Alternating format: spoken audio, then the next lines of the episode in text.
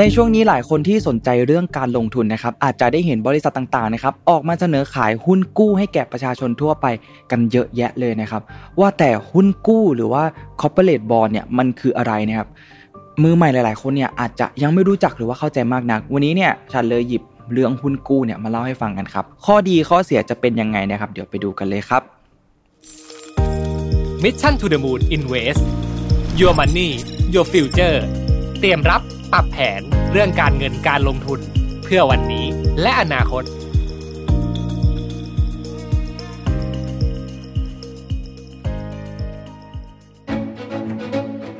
หุ้นกู้มันคืออะไรนะครับ ก็จะอธิบายให้เข้าใจง่าย ๆ แบบนี้ครับ หุ้นกู้เนี่ยก็จะจัดอยู่ในประเภทของตราสารหนี้นะครับ ซึ่งถูกออกโดยเอกชนนั่นเองนะครับ แต่ถ้าเกิดว่าออกโดยรัฐบาลเนี่ยเราจะเรียกมันว่าพันธบัตรรัฐบาลครับ ซึ่งมันก็เป็นการลงทุนที่อยู่ในประเภทของตราสารหนี้เหมือนกันนะครับ แล้วที่นี้ครับผมเชื่อว่าหลายคนเนี่ยอาจจะสับสนคำว่าหุ้นกับหุ้นกู้นะครับ เพราะว่าชื่อมันเนี่ยคล้าย ๆ กันใช่ไหมครับ แต่จริงๆแล้วเนี่ยมันมีความแตกต่างกันนะครับ เรามาดูว่ามันแตกต่างกันยังไงนะครับหนึ่งเลยนะครับหุ้นเนี่ยถ้าเราเข้าไปซื้อหรือว่าเข้าไปลงทุนในหุ้นนะครับสถานะของเราเองเนี่ยก็จะเป็นเจ้าของกิจการนั่นเองนะครับต่อมาครับหุ้นกู้ ถ้าเราเข้าไปซื้อหุ้นกู้เนี่ยก็จะมองว่าเราเนี่ยให้บริษัทนั้นๆเนี่ยยืมเงินก็ได้เช่นกันนะครับสถานะของเราเนี่ยก็จะเป็นเจ้าหนี้บริษัทนั้นๆ นั่นเองครับ โดยบริษัทผู้ที่ออกหุ้นกู้ จะต้องจ่ายดอกเบี้ยตามที่ตกลงไว้นะครับ อาจจะเป็นทุก 3 เดือนทุก 6 เดือนนะครับ และทางบริษัทเนี่ยจะต้องจ่ายดอกเบี้ยตลอดช่วงอายุของหุ้นกู้ด้วยนะครับ รวมทั้งจ่ายเงินต้นคืนในวันที่ครบกำหนดอายุของหุ้นกู้นั่นเองนะครับ หุ้นกู้เนี่ยก็เป็นอีกหนึ่งทางเลือกในการลงทุนที่ดีเลยนะครับ เพราะว่าให้ผลตอบแทนที่มากกว่าเงินฝากธนาคารทั่วไปนะครับ ซึ่งโดยส่วนใหญ่แล้วเนี่ยหุ้นกู้เนี่ยมักจะให้ผลตอบแทนที่มากกว่า 2%ขึ้นไปนะครับ โดยหุ้นกู้ที่เราจะซื้อได้นั้นเนี่ยทางตัวผู้ขายเองเนี่ยเขาจะต้องเสนอขายหุ้นกู้อันนี้เนี่ยให้แก่ประชาชนทั่วไปด้วยนะครับ หรือว่าเรียกว่า Public Offering นั่นเองนะครับ โดยทั่วไปแล้วเนี่ยหุ้นกู้ในไทยเนี่ยจะมีมูลค่า หน่วยละ 1,000 บาทนะครับและต้องซื้อขั้นต่ำเนี่ย100 หน่วยนั่นเอง ซึ่งผลตอบแทนจะมากจะน้อยนั้นเนี่ยก็ขึ้นอยู่กับเรตติ้งของความเสี่ยงของบริษัทนั้นๆ ด้วยนะครับต่อมาเรามาดู credit rating สำหรับการตัดสินใจเลือกซื้อหุ้นกู้กันครับก็ต้องบอกว่าตัวเรตติ้งนั้นนะครับก็จะแบ่งเป็นตัวอักษร A นะครับไปจนถึง D นะครับซึ่งทุกตัวอักษรเนี่ยก็จะมีเครื่องหมายบวก แล้วก็เครื่องหมายลบ แล้วก็เป็นตัวอักษรเปล่าๆด้วยนะครับ โดยจะมีซ้ำกันได้มากสุดเนี่ย 3 ตัวนะครับ เทคนิคการจำง่ายๆนะครับก็คือตัวอักษรซ้ำยิ่งเยอะนะครับ แปลว่ายิ่งดียิ่งมีคุณภาพนะครับ มีความเสี่ยงที่น้อย แต่นั่นก็แปลว่าผลตอบแทนเนี่ยก็อาจจะต่ำกว่านั่นเองนะครับ เครื่องหมายบวกหมายถึงคุณภาพดีกว่าเครื่องหมายลบนะครับ ตัวอย่างนะครับ เช่น BBB บวกนะครับดีกว่า BBB หรือว่า BBB ลบนั่นเองนะครับ ส่วนเครดิตที่ดีนะครับที่สูงที่สุดเนี่ยก็จะเป็น AAA นะครับไม่มีเครื่องหมายบวกและก็ลบ และเครดิตที่ต่ำที่สุดนะครับที่สามารถลงทุนได้เนี่ยมันจะอยู่ที่ C นั่นเองนะครับแต่จริงๆ ระดับเครดิตที่ต่ำที่สุดนะครับ มันก็คือดีนะครับ ในเครดิตระดับดีเนี่ยมันหมายความว่าไม่ควรลงทุนแล้วนะครับ เพราะว่า มันเป็นการผิดนัดชำระหนี้แล้วนั่นเองนะครับ ถ้าเกิดว่า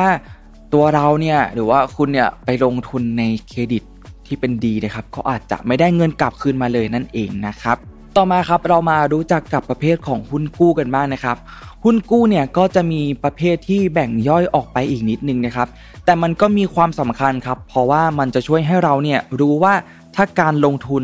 ไม่เป็นไปตามที่เราคาดหวังเนี่ยบริษัทเกิดล้มละลายขึ้นมา เราจะมีสิทธิ์ เรียกร้องเงินในลำดับไหนยังไงนั่นเองนะครับ เรามาดูอันแรกกันนะครับหุ้นกู้ชนิดที่มีหลักทรัพย์ค้ำประกันนะครับ หมายถึงหุ้นกู้นี้เนี่ยมีสินทรัพย์ต่างๆค้ำประกันอยู่นะครับ ถ้าเกิดปัญหาที่บริษัทไม่สามารถจ่ายดอกเบี้ย หรือว่าเงินต้นให้กับเราได้เนี่ยเราจะมีสิทธิ์ในหลักประกันนั้นนะครับ 2. ครับหุ้นกู้ที่ไม่มีหลักทรัพย์ค้ำประกันนะครับ คือหุ้นกู้ที่ไม่มีสินทรัพย์ใด ๆ วางไว้เลยนะครับ กรณีที่บริษัทออกหุ้นกู้ แล้วก็ประสบกับปัญหาทางการเงินนะครับ ก็จะต้องแบ่งสินทรัพย์กับเจ้าหนี้รายอื่นๆ ตามสิทธิ์แล้วก็สัดส่วนที่ถือนั่นเองนะครับ 3 ครับหุ้นกู้ด้อยสิทธิ์นะครับ คือในกรณีที่ผู้ออกตราสารหนี้ล้มละลายนะครับ หรือว่าเลิกกิจการไป ผู้ที่ถือหุ้นกู้ด้อยสิทธิ์เนี่ยจะมีสิทธิ์ได้รับเงินคืนนะครับ หรือว่าได้เงินต้นคืนเนี่ยหลังจากผู้ถือหุ้นที่มีประกันนั่นเองนะครับ พูดง่ายๆ ก็คืออยู่ใน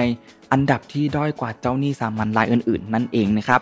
ต่อมาครับอันที่4ครับหุ้นกู้ไม่ด้อยสิทธิ์นะครับคือในกรณีที่ผู้ออกตราสารหนี้เนี่ยล้มละลายหรือว่าเลิกกิจการไปเนี่ยผู้ที่ถือหุ้นกู้ไม่ด้อยสิทธิ์เนี่ยจะมีสิทธิ์ได้รับเงินคืนนะครับได้รับเงินต้นคืน ในอันดับที่เท่าเทียมกับเจ้าหนี้สามัญรายอื่น ๆ เลยนะครับแล้วก็สูงกว่าผู้ถือหุ้นกู้ด้อยสิทธิ์นะครับโดยหากจัดอันดับสิทธิ์นะครับในการ เรียกร้องทรัพย์สินแล้วเนี่ยหรือว่าการได้รับคืนเงินต้นจากผู้ออกตราสารนะครับเมื่อกิจการล้มละลายเนี่ยมันก็จะเป็นดังนี้นะครับลำดับที่1เนี่ยก็คือหุ้นกู้ที่มีประกันนะครับลำดับต่อมาก็คือหุ้นกู้แบบไม่มีประกัน ลำดับที่ 3 คือหุ้นกู้ด้อยสิทธิ์นะครับ และต่อมาลำดับที่ 4 ก็คือหุ้นบุริมสิทธิ์นะครับ และก็ 5 หุ้นสามัญนนั่นเองนะครับ ก็จะเรียงลำดับตามนี้เลยนะครับ ต่อมาครับเรามาดูเรื่องของผลตอบแทนของหุ้นกู้กันบ้างนนะครับ หุ้นกู้เนี่ยก็จะมีรูปแบบการจ่ายดอกเบี้ยเนี่ยสรูปแบบนะครับ ก็คือ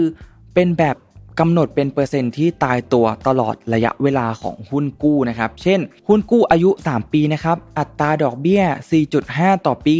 กับแบบกำหนดเป็นขั้นบันไดนะครับ ซึ่งปกติแล้วเนี่ยจะกำหนดอัตราดอกเบี้ยสูงขึ้นตามระยะเวลาที่เพิ่มขึ้นนะครับ เช่น หุ้นกู้อายุ 8 ปีนะครับ อัตราดอกเบี้ยปีที่ 1 เท่ากับ 4%อ่าปีที่ 2 เท่ากับ 5%ต่อมานะครับเป็นปีที่ 3 เท่ากับ6%นะครับแต่ทั้งนี้ทั้งนั้นเนี่ยการกำหนดอัตราดอกเบี้ยเนี่ยจะขึ้นอยู่กับหลายปัจจัยนะครับไม่ว่าจะเป็นประเภทของหุ้นกู้ หรือว่าอายุของหุ้นกู้ก็ตามนะครับ นอกจากนี้ ดอกเบี้ยที่ได้รับเนี่ยจะต้องถูกหักภาษีดังที่จ่าย 15%ด้วยนะครับ ต่อมาครับเรามาดูความเสี่ยงที่เราควรจะต้องเข้าใจกันบ้างนะครับ ความเสี่ยงด้านอัตราดอกเบี้ยนะครับ ในกรณีที่อัตราดอกเบี้ยทั่วไปเนี่ยลดลงนะครับหุ้นกู้จะมีมูลค่าสูงขึ้นนะครับ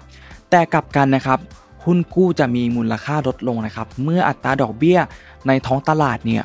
ดันสูงขึ้นนะครับทำให้ราคาที่ขายได้เนี่ยอาจจะมาก หรือว่าน้อยกว่าราคาที่ซื้อมานะครับก็ขึ้นอยู่กับระดับแล้วก็ทิศทางของการเปลี่ยนแปลงของอัตราดอกเบี้ยด้วยนะครับตรงส่วนนี้เนี่ยอาจจะทำให้เราเนี่ยมีค่าเสียโอกาสนะครับในการนำเงินไปลงทุนในสินทรัพย์อื่นที่ให้ผลตอบแทนที่สูงกว่าได้นั่นเองนะครับ ต่อมาครับความเสี่ยงด้านสภาพคล่องนะครับ หากลงทุนหุ้นกู้ในระยะยาวเพื่อหวังผลตอบแทนในอัตราที่สูงนะครับ แล้วเกิดความจำเป็นที่ต้องใช้เงินก้อนนะครับ ก่อนที่จะหุ้นกู้ครบอายุสัญญาเนี่ยทำให้ต้องนำไปขายที่ตลาดรองนะครับ ซึ่งอาจจะขายได้ในราคาที่ลดลงหรือว่าอาจจะขาดทุนได้นั่นเองนะครับ ต่อมาครับความเสี่ยงด้านเครดิตนะครับ การลงทุนหุ้นกู้กับบริษัทที่มีอันดับความน่าเชื่อถือต่ำเนี่ยจะมีความเสี่ยงที่สูงนะครับ เช่น บริษัทอาจจะเลิกกิจการหรือว่าล้มละลายได้นะครับ จนไม่สามารถ ชำระหนี้คืนได้ตามสัญญานะครับ แต่ก็จะมีอัตราผลตอบแทนที่สูงกว่าหุ้นกู้ของบริษัทที่มีอันดับความน่าเชื่อถือที่สูงนะครับ ซึ่งมีความเสี่ยงน้อยกว่านั่นเองนะครับ กล่าวโดยสรุปนะครับ หุ้นกู้เนี่ยถือว่าเป็นอีกหนึ่งทางเลือกการลงทุนที่ดีเลยนะครับ เหมาะกับคนที่ ต้องการความเสี่ยงที่ต่ำและก็ได้รับผลตอบแทนที่สม่ำเสมอนะครับ เป็นการลงทุนที่ไม่ได้ยุ่งยากวุ่นวายนะครับ ซื้อการลงทุนไว้ครั้งเดียว แล้วก็รอรับเงินปันผล หรือว่าดอกเบี้ยตามระยะเวลาที่กำหนดได้เลยนะครับ แต่ไม่ว่าจะเป็นการลงทุนประเภทใดก็ตามเลยครับ ย่อมมีความเสี่ยงอยู่หลากหลายปัจจัยแตกต่างกันออกไปนะครับ ถ้าใครสนใจลงทุนในหุ้นกู้เนี่ยก็ขอให้ดูที่อัตราส่วนทางการเงิน เพื่อดูสภาพคล่องและก็ความสามารถในการชำระหนี้ของบริษัทผู้ออกหุ้นกู้ด้วยนะครับและสุดท้ายนี้นะครับจะซื้อหุ้นกู้ก็ต้องดูเลตติ้งนะครับแต่ว่าเลตติ้งเนี่ยบอกให้รู้แค่ว่าคุณภาพของหุ้นกู้นั้นเนี่ย